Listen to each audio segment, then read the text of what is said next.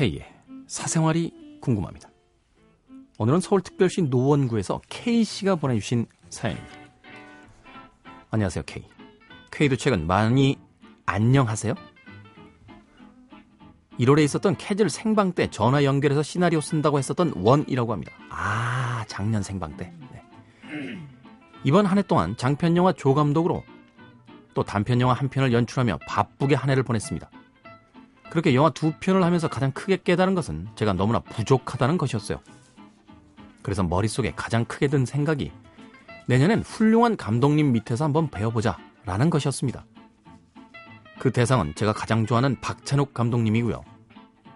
하지만 아직은 영화판에서 큰 인맥도 연출도 없는 제가 박찬욱 감독님을 직접 따로 뵐 수 있는 기회는 없기에 박찬욱 감독님이 참여하시는 행사를 찾아다니기 시작했습니다. 첫 번째, 7월에 있었던 한국영화 아카데미가 주최한 감독님의 영화 스토커 shot by shot master class. 어떻게 해서든 감독님의 눈에 들기 위해 스토커를 보고 또 보면서 분석해 질문을 준비해 갔습니다. 더불어 다음 작품 하실 때 저를 조감독으로 써달라는 말까지 함께하기 위해서 말이죠. 하지만 질문을 트위터로만 받는다는 다소 황당한 주최 측의 농간으로 인해 직접 질문을 드리고 대쉬하려 했던 저의 계획은 무산됐습니다. 두 번째, 9월에 썼던 땡땡그룹 주최로 열렸던 열정땡서에서 아, 열정땡땡이요. 네. 멘토로 박찬욱 감독님이 나오셔서 갔는데 예상치 못했던 사회자 K의 등장에 정말 즐겁고 좋았던 자리였습니다. 역시 K의 진행과 말솜씨는 예술이더군요.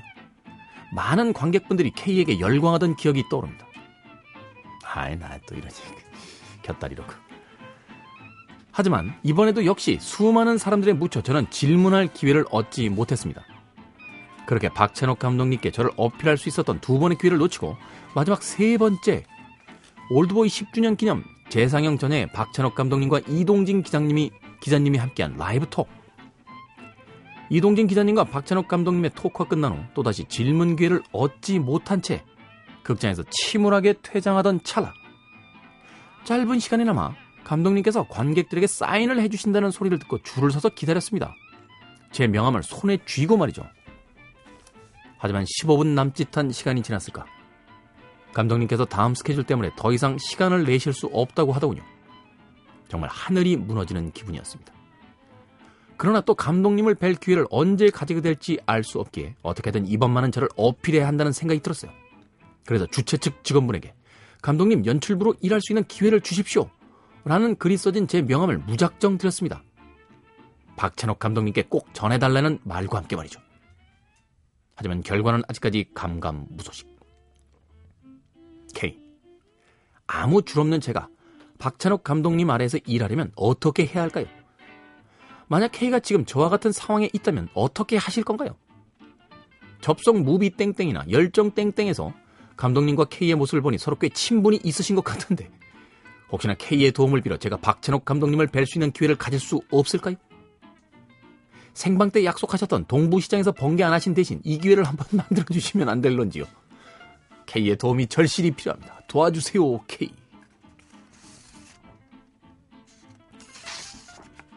저도 뭐 그렇게 친분이 있는 관계는 아니에요. 예.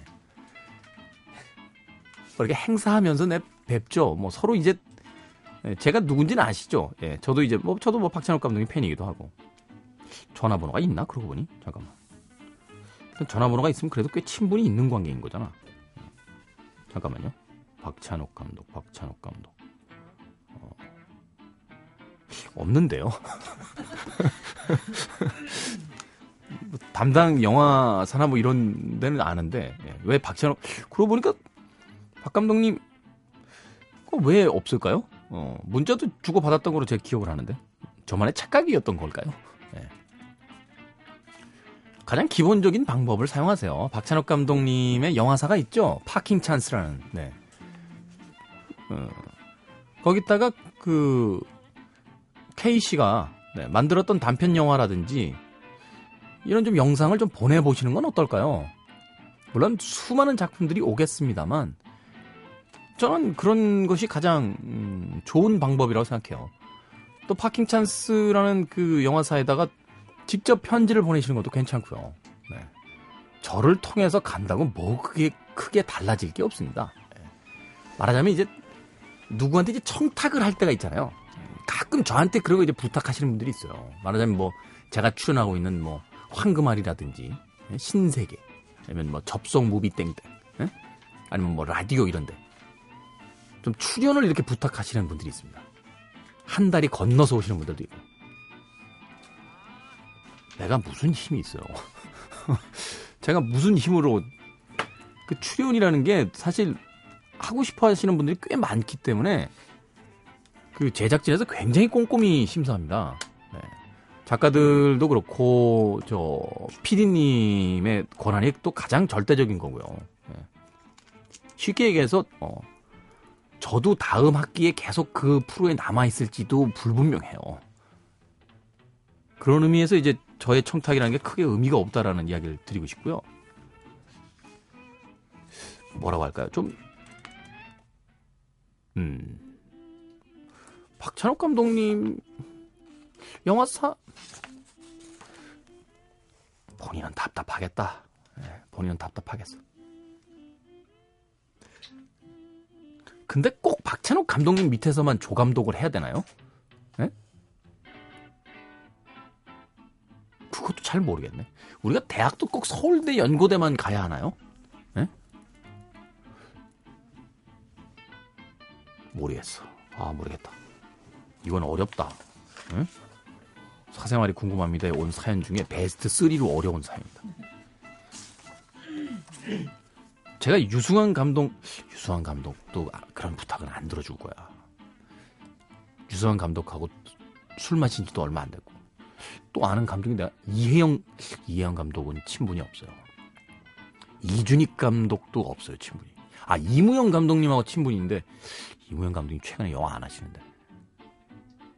아, 어렵다. 어려워.